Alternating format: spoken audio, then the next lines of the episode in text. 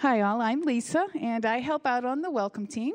Um, I'm going to read tonight's scripture, 1 Peter 2 1 through 5. Therefore, rid yourselves of all malice, all deceit, hypocrisy, envy, and all slander. Like newborn infants, desire the pure milk of the word, so that by it you may grow up into your salvation, if you have tasted that the Lord is good. As you come to him, a living stone, rejected by people, but chosen and honored by God, you yourselves, as living stones, a spiritual house, are being built to be a holy priesthood, to offer spiritual sacrifices acceptable to God through Jesus Christ. Amen. Thank you, Lisa. If you can open your Bibles to that passage, first, uh, First Peter chapter two. I wonder if you've ever heard this line before. Culture eats strategy for breakfast. You heard that before? Any leaders, any entrepreneurs in the room? Culture eats strategy for breakfast. This is a line by Peter Drucker, and he's famous for this line. And I wish I believed this line seven years ago when we started Passion Creek Church. See, I thought I knew culture. I thought I knew what kind of culture we wanted to create. I was able to state it, but I didn't necessarily do the best job instilling it. If I have one regret in my leadership journey so far, it's I didn't take it seriously enough when pastors told me, make sure you guard your culture. Because that is what's going to give you life. Because you may have all the great strategies in the world, which I think we have an incredible strategy here at Passion Creek Church. But if we don't have the right culture, a gospel culture, none of it matters. Now, what is culture? Culture is the vibe of your tribe, right? It's the intangibles. It's there's something here about this group, and you call that culture. Culture isn't even necessarily what happens when the leader is present, it's mainly what happens when the leader is absent. In many ways, that's why some of you are joining basics this afternoon because there was something you couldn't really put up, you couldn't really exactly detail why, but there was something about this family that you wanted to be a part of. On the other side, culture is a reason why some people don't come back. There was something about the culture that didn't necessarily grab their attention. In older churches, culture is this phrase this is just the way we do things around here. Sometimes that's really healthy. Other times, it's one of the worst things ever. Culture eats strategy for breakfast. Strategy is the thing that empowers you to read your Bible Culture is the thing that excuses you from actually doing the Bible. You can read your Bible all day, but if you don't have the culture of doing it, it doesn't quite matter, does it? Culture eats strategy for breakfast. And so if I were to go back to my 23 year old self and say, Trey, listen up, buddy, because I was 23 when we planted this, grace of God, right? I, I would say, Trey, look, quit waiting for a better culture, start creating one. Quit waiting for it Leaders create culture, they don't wait for the culture to come. And in many ways, this is what Peter is doing here. He's setting the culture not just for the churches who were spread out in exile, they, he was setting a culture for our church today. Write this down. This is going to be a little bit of leadership lesson, especially here at the beginning of this message. Leadership takes ownership of the fellowship. This is what leaders do, and you're going to see Peter doing this, and we want to do this as well as a church and our church leadership. How do we take ownership of the fellowship? Meaning, there should never, a healthy leader never says, Our people just don't do that, this, that, or the other. No, instead you say, No, I haven't led my people to do this, that, or the other. So, one of the most terrifying things somebody told me when I started this church, they said, Your church in five years will be a reflection of your leadership. Terrifying, right? Your family, husbands. I feel specifically led to talk to in the room. Men, who you lead is a reflection of you, especially five to 10 years down the road. And so, if I was honest, our church, I love where we're at, but there's also a lot of places where I want us to go. And, uh, and I think part of it is taking ownership of the fellowship and speaking into things. When I was, um, I, I, right before planting this church, and I'm done talking about planting, but one more story. Right before planting this church, I got to speak at this church out in North Phoenix, and they were possibly going to support our church, and it really depended on how good the sermon was. They never supported our church, but it's fine. So I remember though he was sharing, and I was, I was standing right next to him, and he was giving me some great wisdom about planning a church right before I was doing it. And I'll never forget his voice, like singing, was terrible. Like it was just horrendous. And yet, he was the loudest person in the whole room singing. And I thought, bro, you need to sit in the back. Like, you're right next to the microphones. This is kind of ruining the experience. I mean, it would just be like the manliest way to sing. It'd be like uh, like dwarves from Lord of the Rings, you know, like just singing. I don't know. I watched Lord of the Rings this week. I'm feeling inspired. But it was just terrible, right? But you know what I learned seven years later? Just this week, I thought, oh, I know why he did that. Because he wanted the men to sing in the church. And he took ownership of the fellowship, and he thought, if there's a single person in this room who's not singing because they don't sound good, I'm leading the way.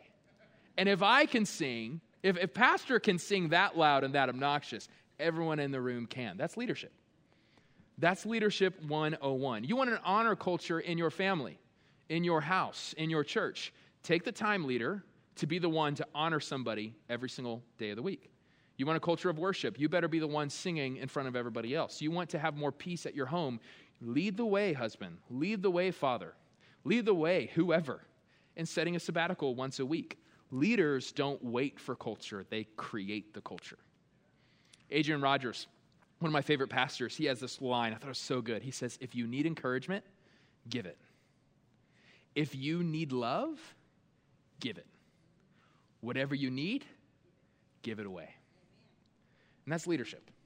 I want us to look at the leadership of Peter, and I hope it instills leadership within us here at Passion Creek Church. The title of my message today is Don't Be a Culture Vulture. Don't be a culture vulture. Let's pray. Father God, we ask you, we invite you in this room. God, we love that you are a God who loves to be invited. And so we invite you. Have your way. Use this passage in 1 Peter 2 to transform us into your image. God, I pray that it would grow our church today the way that we not only hear the word, but we also do it on our way out. In Jesus' name I pray. Amen. Amen. Leadership takes ownership of the fellowship. So here we have in 1 Peter 2, Peter is taking ownership of the fellowship at a very massive level. Remember, Peter, he's writing to Gentiles. A shout out to Caleb, who spoke in the last uh, two Sundays. He uh, t- described how Peter's actually write, writing to the Gentile people. Here's what we have to remember in just context the Gentiles had a terrible culture, they had no biblical culture at all. The Jews at least had the Old Testament, and they're able to kind of tweak it and understand the new covenant, but the Gentiles had nothing. And so Peter's trying to instill a brand new culture in a place where they've never had any concept of God like we have here in the Bible.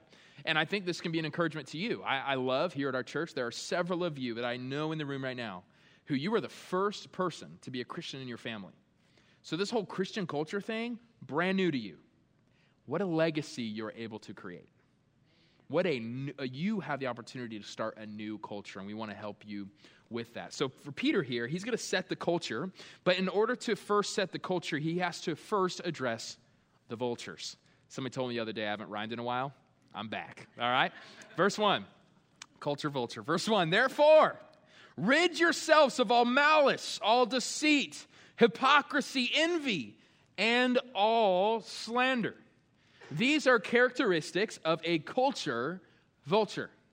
You want a bad culture, you allow and encourage and spread people who have malice, deceit, hypocrisy, envy, and spread all sorts of slander. Let me ex- explain what each of those words are. They're not really typically something we use in our everyday conversation. So let me explain them real quick. Malice it simply means a desire to hurt or to harm someone. This can be with your mouth typically, but also with your body. You just you have this desire. You have malice. You you are an angry person. You don't like when other people are happy. You also have deceit. Deceit happens in so many different ways. Typically, though, in my experience, the people who are deceitful are the ones who are the most insecure. And so they make up lies in order to make themselves look like they are better than they really are. I've actually learned when I hear people who are very over, uh, who are deceitful, who are very exaggerative, I actually have learned to pray for them because they are looking for love in all the wrong places. But deceit, this need of saying, I'm not enough, so I need to change the story so that you like me more. Hypocrisy. This is one we all know, and I think most of us label, a lot of us think the church is full of hypocrites. Um, hypocrites means to be to pretend to be somebody you're not. I just want to invite you here at this church. You can be wherever you're at. We have a plan for you, right? We have an agenda for your life for you to look just like Jesus, but you can be where you're at right here in this moment. In fact, you can never grow until you're honest about where you're at today. Then you have envy. Envy is to resent someone for their gifts. What's interesting about envy, and I actually learned this uh, from Jordan Van Camp at the Cultivate Women's Conference, is envy not just means I like that person's car. Envy says, okay, Sean, I want your Corvette. I don't think you should have that red Corvette. I think it should be my Corvette. So not only should I get your red Corvette, but you should no longer have one. That's envy. He does have a red Corvette. Uh, make sure you check it out after service. Now, and then also you have don't envy it though. Don't envy it. Not today. Oh, not today. All right, come next week. Now, and then you have slander. Slander is backbiting. It's gossip, right? It's talking bad behind somebody's back. Now, here's what I want us to see. Peter's not being random here. Peter, through the power of the Holy Spirit, is not going, what are some random things I need to make sure they don't do? Peter is a pastor, and he is seeing within his congregation a culture of vultures. He's saying, hold on, I'm seeing within the life of our church way too much malice. There are people who are carrying the banner of Jesus and they're hypocrites. That doesn't make any sense. So he says, rid yourself. It's a violent language. He said, You've got to stop this. This should be very convicting to the people he's talking to. Peter's saying, You got to be on alert. Leaders, they, are, they take ownership of the fellowship. And he's saying, That's not going to fly here anymore. Peter's constantly saying that be alert and of sober mind. It's a con- constant phrase you have here in First Peter. He's saying that the devil, he likes to devour people like a roaring lion, but also the devil likes to deceive people like a slithering serpent. And so many ways. You know how the church divides? It's not because of the people out there, it's because of backbiting in here. And Peter's saying, We're not having that. We're having a discussion. You're going to fix that. This is what leaders do. Write this down. Leaders project the culture and protect the culture. Here's what I wish I knew. I did I feel like I did a decent job projecting what I wanted our culture to look like. You're going to hear our cultural values at the very end of this message, so stay tuned. But I feel like I did a decent job. Uh, there is this phrase whatever is celebrated is replicated. Anybody heard that before? Right? So if you want to see something, you see somebody do that, and you say, okay, that was good. Hey, everybody, look, what that guy just did, you know how he shows up early every single week? That's incredible. And you tell people, you honor them, and say, we're going to celebrate that story. And people subconsciously go, okay, I'm going to start doing that as well. Like that's rewarded around here. I want to be I want to be rewarded around here. I'm going to have those similar behaviors. But here's what I didn't understand, and this is so hard about leadership, and I think this applies as pastors, but as parents, as business owners, whatever you want. Look, whatever celebrated is replicated. Yes and amen. But just as equal, whatever is tolerated is replicated. You allow malice in the house, that's going to spread like gangrene, the scriptures say. You allow gossip, you allow people to talk bad about others, and you entertain those conversations, you are setting forth a culture. Peter saying, we repre- We're about to see, we represent the presence of God. There is no room. And so, what you have to do is to protect it. The hardest job of a leader is to protect the culture. It means you have tough conversations. It means you connect, but then you correct. You say, okay, I love you, but we're not going to allow that here. There's grace, but we're not allowing that here. Let's work through that. Let me, uh, here's some uh, uh, questions to ask yourself if maybe you're struggling with some of these sins that he listed. Ask yourself this maybe, is there anybody I don't wish God's best for? I know I have an answer for that. And I have to repent. I've been working with God on that this week. Am I acting one way in front of someone and then another behind their back? Am I envious of other people's success or their gifts or their relationships? Do I find myself criticizing other people? Right? That answer leads to more questions, which we're going to look at here. Paul, uh, Peter is warning us about tolerating these types of sins in our fellowship, and hear me, sins in your own life. So he wants us to protect the culture. Now, let's look at verse 2.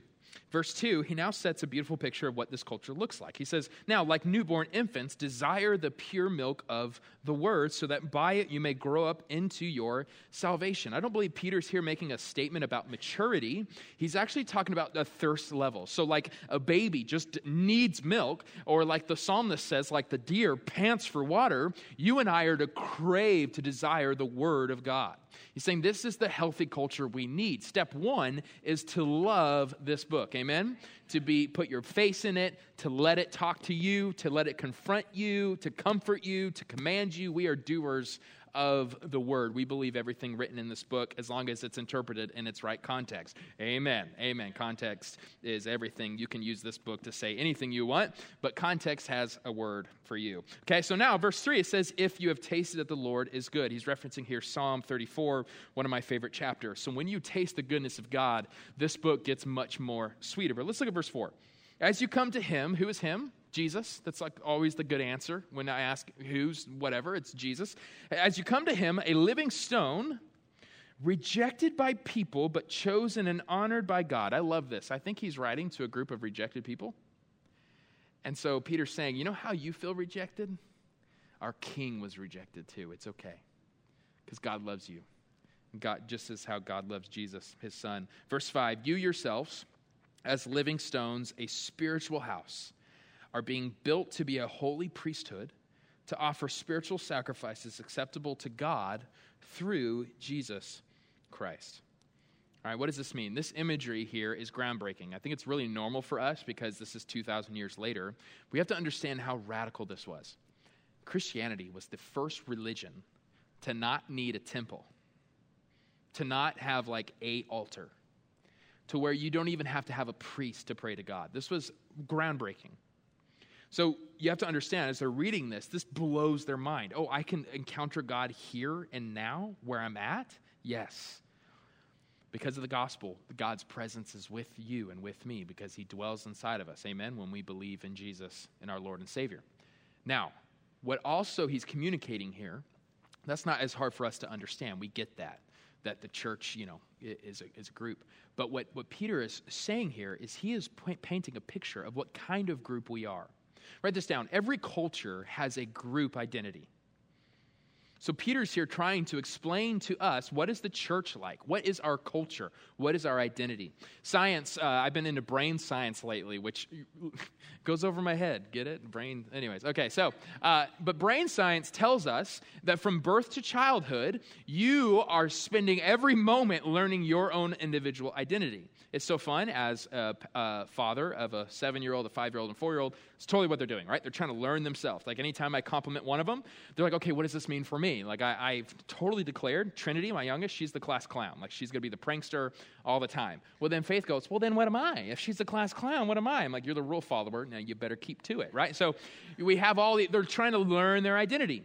But here's what happens at age 12, and this is why parenting teenagers is so hard, right? I wouldn't know, but I was a youth pastor once. At age 12, you now try to learn your group identity. So we actually have it wrong when we tell teenagers you're just trying to learn your identity. No, they've actually kind of figured that out in 1 to 12. The problem is now they're trying to join groups, and those groups say, We don't like you for who you are, now you need to change. And they want to be in a group so bad, they're willing to change. Does that make sense? Group identity, to be a human, is to run after a group identity from 12 on. Your whole life, you're constantly trying to figure out who your group is because group identity is essential to human flourishing. Brain science proves this. It helps you determine what's right from wrong. So it's not just a book, even the Bible, right? This is our right and wrong, but most of us, we don't believe it until we have a group around us that says, yes, that's right and that's wrong. This is why it's really important for teenagers to be with the right people, right? It also gives you a sense of belonging. It knows that you have a community. Serving your group gives you an enormous sense of purpose, right? So during Jesus' time here on earth, he came forth and gave us, the church, a group identity. Let me give you a few examples of what this identity looks like. Peter's, again, trying to show this imagery of saying we're like a living temple. When they see us, they see the presence of God, and that's how we live. Uh, here's a few things that are on your notes. Christ created a people who, first of all, take God's commands seriously.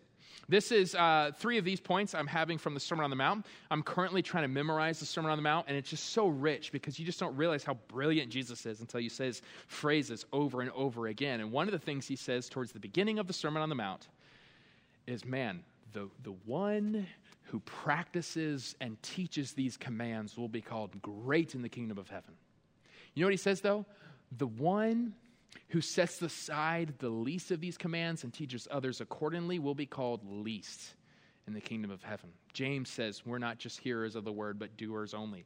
A group identity we have at this church, based on the Sermon on the Mount, is we take the Bible seriously, we take his commands seriously. Another thing Christ said when he was on the Sermon on the Mount, he says, We as a people, we reconcile as quickly as possible. You want to be part of this group? You better reconcile. We don't put up with, well, I don't like that guy over there because he said, no, we're going to deal with it. All right, call him up. Let's meet. Because we reconcile. Jesus said, man, you have your gift and you're there. Remember, a brother or sister has something against you. Leave your gift there at the altar. Go quickly, reconcile with them. Then come back, find that gift, and offer it to the Lord. We are a people who reconcile. The next one, Jesus says, we are careful to obey God in our sexuality, even with our glances and our thoughts. I'm not saying this is easy, but this is who we are. And we've signed up for this because Jesus is just that good and he gives us the power to do it. One more thing identity only works in community. Write that down. Identity only works in community. You don't really have an identity outside of a community. And so I want us to notice this imagery here of stone upon stone. He's saying we are a, a, living stone built on top of each other for the glory of God. Number one, like stones, you and I cannot leave. This is the imagery Peter wants us to see. We're stones and we're stuck there, baby. Welcome to church. You're stuck with us. That's what Peter's saying. We're stuck. What does that mean? Now, there are obviously reasons you should leave a church abuse. I think you need to run the other way. Um, moving locations, I think it's kind of obvious. You, you should probably join wherever, you know, if they're in California, you're in Arizona, that's not going to work out long term. But I think most of us leave church way too soon. I've had the gift of seeing some people in our church have some issues with other people in our church. I'm not allowed to share those stories because of the law, right? But it's beautiful because they're all, I know some, right now, some of y'all are in the room and you once had something against each other. But you know what I saw when you got over it, when you reconciled? Not only was it beautiful to see people reconciled, but both parties grew. They became more loving, they were more patient, a whole lot more empathetic. A beautiful thing. I've actually come to believe God wants conflict in the church because he wants us to grow. And so, in order to grow, we have to endure and go through conflict. Let not, this is why we're talking about basics today. We're talking about covenanting together. To grow, we have to be stuck together and be committed to each other, like a marriage, where even though we would just, the culture, the world's culture says, just run away, do what's best for you, do what's easy. True growth happens when we recognize we are stuck together. Number two, I have to be quick. Like stones, saints are stacked above and below us. This is what's beautiful. I preached on this a few weeks ago about being a multi generational church. Um, those who are above us are actually those who are newer in the faith we off in the world we think those who are above have higher status but in the kingdom of god everything is reversed. Those who are above us means we are putting them on our shoulders and we're holding people. I hope and pray there are people in this room you pray for and you teach and you love and you gently show them the power of the scriptures because you've lived more life than they have. And it's your duty to hold them up. Also there are some saints in the room that are below you meaning they're more mature than you. So when you come into this room, when you are joining a together group, you listen to their advice and you take heed to the words they have to say because they are seasoned saints and you need to learn from their wisdom. I was reading 1 Kings this week. Solomon's son had so many dumb decisions. You know why? He says that he took the elders' advice and ignored it, and he asked his fellas, his group, what do you think we should do? We are saints stacked above and below, and we're here for each other. Friends, the church is being built, not brick upon brick, but Christian upon Christian. It's a beautiful thing. But Peter goes on. Look at verse 6. Verse 6 says, For it stands in Scripture. He's about to quote Isaiah and Psalms and Isaiah again. He says, See, I lay a stone in Zion, a chosen and honored cornerstone, and the one who believes in him will never be put to shame. So honor will come to you who believe.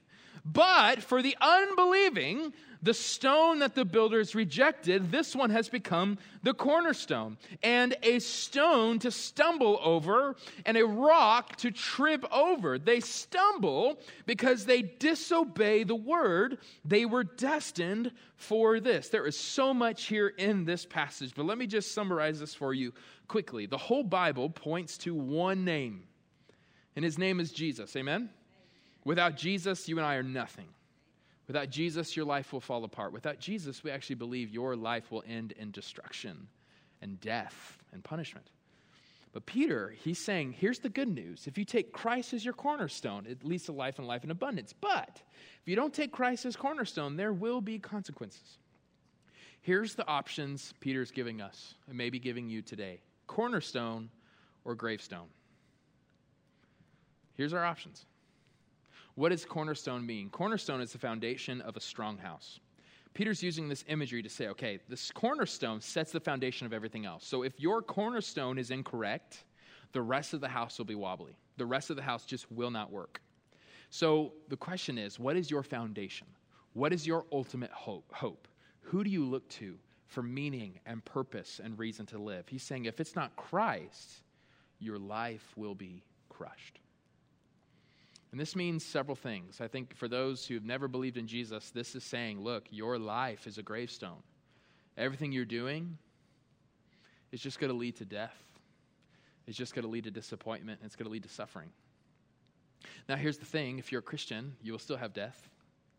You'll still have disappointment. You'll still have suffering. But there will be a cornerstone to hold you up. And there will be a hope that is beyond the grave. But without Christ, you're crushed. And Peter doesn't want that for you, and neither do I. Let me give you some examples. What does it look like for a life that's built on the cornerstone of Christ? What does it look like for a life built on the gravestone of something else? Write this down. Um, in Christ, here's the cornerstone. We take God's commands seriously. When you make that the cornerstone of your life, it does lead to a life filled with abundance and joy. It's not always perfect, but man, it's so good. But the gravestone version of that is when you take the culture vultures, believe what they have to say, and they say, no, God's commands are just God's suggestions. And so you pick and choose what to follow, and consequently, you have a faith that's fake and hollow. It won't hold up. What about more? As a cornerstone, in Christ, we reconcile as quickly as possible. The gravestone version of that, the culture vulture version, the, what the world says, no, I don't need reconciliation, I need revenge. Scriptures are pretty clear. Vengeance is mine, saith the Lord. Right? But the world will say, that's fine, he hurt you. Don't misinterpret me. If you're being abused by someone, you need to get out, and we would we, we believe calling authorities and all that. But some of us, you don't need revenge, you just need reconciliation. But the gospel is the, is the foundation by which we can do that. Last one, cornerstone. In Christ, we're careful to obey God in our sexuality. This is a cornerstone that we have to teach all of us. I'm so tired of people saying just the young people. No, it's all of us have to take this invitation, and this invitation lasts through our lifetime. The gravestone version of that that we're hearing every day. And we have so much mercy and grace for, and we want to walk through with you because you've been hearing this your whole life. I deserve to explore and indulge my sexuality. The reality is, that sounds amazing. But Peter's saying that's not putting your life on Christ, the cornerstone. It actually leads to despair and destruction and division, and your soul is disintegrated. We need to put on Christ. We need to make him the cornerstone. So, what is our identity? What does it look like? Verse 9 and 10, he answers that, and I think it's so good, and we'll be done. He says, But you are a chosen race, a royal priesthood, a holy nation, a people for his possession. He's clearly not Baptist because there was a four point sermon right there, not three, but it's fine. I forgive him. A people for his own possession. Only two of you got that, and I'm actually very grateful for that. Uh, so that you may proclaim the praises of the one who called you out of darkness into his marvelous light. Once you were not a people, but now you are God's people. You had not received mercy, but now you have received mercy if you make Christ the cornerstone. These two phrases here are actually, these four phrases, excuse me, are pretty fascinating. I want to focus on that as we land this plane. Write this down. A gospel culture is overflowing with humility and confidence. What do I mean by that? Look at the first two phrases a chosen race and a royal priesthood. Chosen race, this is a humble term. This is full of humility. Chosen means, here's the thing you're not that brilliant. It's not that you chose God, it's in fact that God chose you. That's amazing. You know why that's so good? Because it had nothing to do with how great you are, it has everything to do with how great He is. He chose you, and so therefore He can't lose you. Right? That's humbling. He didn't choose me because of my good looks, Jordan, right? That's not why He chose me. He just chose me. And that, man, that, that's, that's, that gives you a sense of humility. But not only that, he says we are a royal priesthood. Here's the thing about being a priest it's not being a king. What does a priest do? Read the Old Testament. The priest doesn't even own land, they just serve. They're not there to be served, they're there to serve. He's saying, You're royal, but you still got to serve. That's humbling. This is who we are. We're a living temple. And we serve the least of these because we are the least of these. That, that ought to give you humility. That ought to give you no reason to look down on any other people group, to make fun of somebody else. No, no, no. We are a people Say, look, God chose me. It's nothing I did. And maybe God chose you. Let me show you about Jesus, the cornerstone. But also gives us confidence. Some of us got to get our step back. Look, confidence is this next thing. He says, But you are also, you're not just a chosen race, a royal priesthood, you are a holy nation. Holy means we're set apart. We are exclusive to God. We are a nation of people. And there's nobody like us. And we're going to last for eternity. That ought to give you some confidence. Not only that, we are a people for his own possession. Other translations say, God treasures us. Man, if God can be for me, who can be against me? To quote Sho Baraka from a song, I walk with the confidence of 10 men, only because my confidence is in him. We walk with confidence. So I want to ask you, I'm thinking through as a, as a church, a group identity, but also in your own family, in your own life, are you taking the invitation to walk in humility? Do you need some humbling? Or are you walking in confidence? Maybe you need greater vision for your life. Here's an easy litmus test. Here's how you can know. How well does verse 1 describe your life? How well does malice, deceit, hypocrisy, envy, and slander describe your life right now? The answer to that is an invitation to look to God more because you are looking to someone else that only Christ can give. I know for me, mine is slander, and that's usually not me. I have no interest in slandering people. I think it does nothing for the gospel. But I was talking to a mentor on the phone this uh, a couple weeks ago, and I we were talking about basketball. And I there's a group of friends that we know, and for some reason I talked bad about all of those guys. Like in other words, like we got them. You know, like you know, they're not going to win. But I, I kind of I went a, a step too far.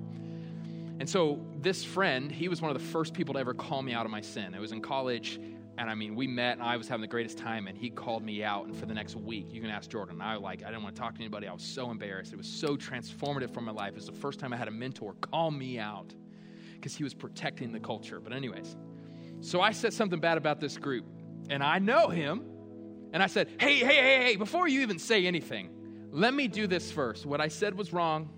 I should not have said this about that group over there. And I'm just embarrassed that I did that, yada, yada. And then he doesn't answer back. I mean, he is completely silent. And I'm thinking, oh no, we're not friends anymore. It was one sin too far, you know? He finally goes, hey man, I totally missed like the last five minutes of what you said. What's going on? So I was like, oh, don't worry about it. Let's just move on. You know, I didn't have to even go eat into or nothing. But that invitation for me was okay, why did I, it was such a throwaway line, but why did I slander them? okay, I, I'm not walking in humility.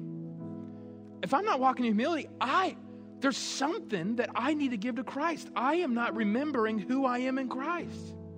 I'm not walking in the grace and love that only Jesus can give. And there's an invitation. I want you to practice together this week. I want us to look at, as a church group, what are the invitations here to stop being a culture vulture and to step into the love and grace of Jesus. We have two practices this week to go through with your groups. If you can't be at group this week, just do it on your own. Number one is practice humility. I'll be quick, but at our church, we have five values that shape the life of our church. The first two are never stop learning and never compare. That is a life of humility. We never stop learning, we aren't above anyone. I love it. Somebody in my group this week said, People ask, How come I go to that guy's church? He's younger than you. Well, he said, I don't know, I just do because we never stop learning. There's nobody above us, nobody below us. We're just learners. Amen? This is what we do at our church. And we never compare. Tim Keller has such a great line. He says, The way the normal human ego tries to fill its emptiness and deal with its discomfort is by comparing itself to other people all the time. To compare yourself is to live a life of pride. To live a life of pride means you have a life of emptiness. And friends, only Jesus can help you. Friends, I'm here to say the love of Jesus can give you what the admiration of people can never give you. Practice humility. Speak of others more than you speak of yourself. And that is evidence that the grace of Jesus has taken hold of your life. Here's the second thing to practice. You probably guessed it. Practice confidence. The other three values of our culture is we never give up. We're stubborn. Yeah, we ain't giving up. We want a building, we still want a building. You know what I believe? We ne- here's the thing, here's how God works. We hear the word of the Lord before we ever see the work of the Lord. So we're going to keep going. This is just how God works. We're too dumb to give up. We never give up, but also we never hold back we have a God of abundance, which means we walk in confidence. When God gives us a gift, we also think this gift needs to be gifted to someone else as well. God's blessings don't stop with us, they spread through us. How come I can have that confidence? Because the same God who took care of me today is the same God who will take care of me tomorrow.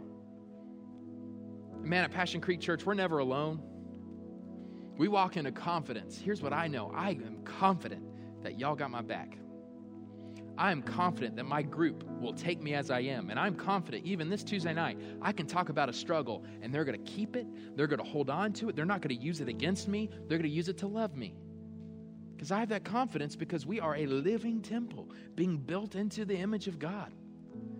This is an invitation to a group that maybe you've never been a part of. And what a great day today to stay after and be, join our basics and see what God has for you to join our family. Friends, I'm here to tell you life is filled with culture vultures. But Christ can become your cornerstone. It doesn't have to be your story anymore. You can today, through the gospel of Jesus Christ, walk in humility, knowing it's nothing you did to deserve salvation and hope, it's everything what Jesus did on the cross. And you can walk with confidence because the same God who died for you has a purpose for you, walk in it.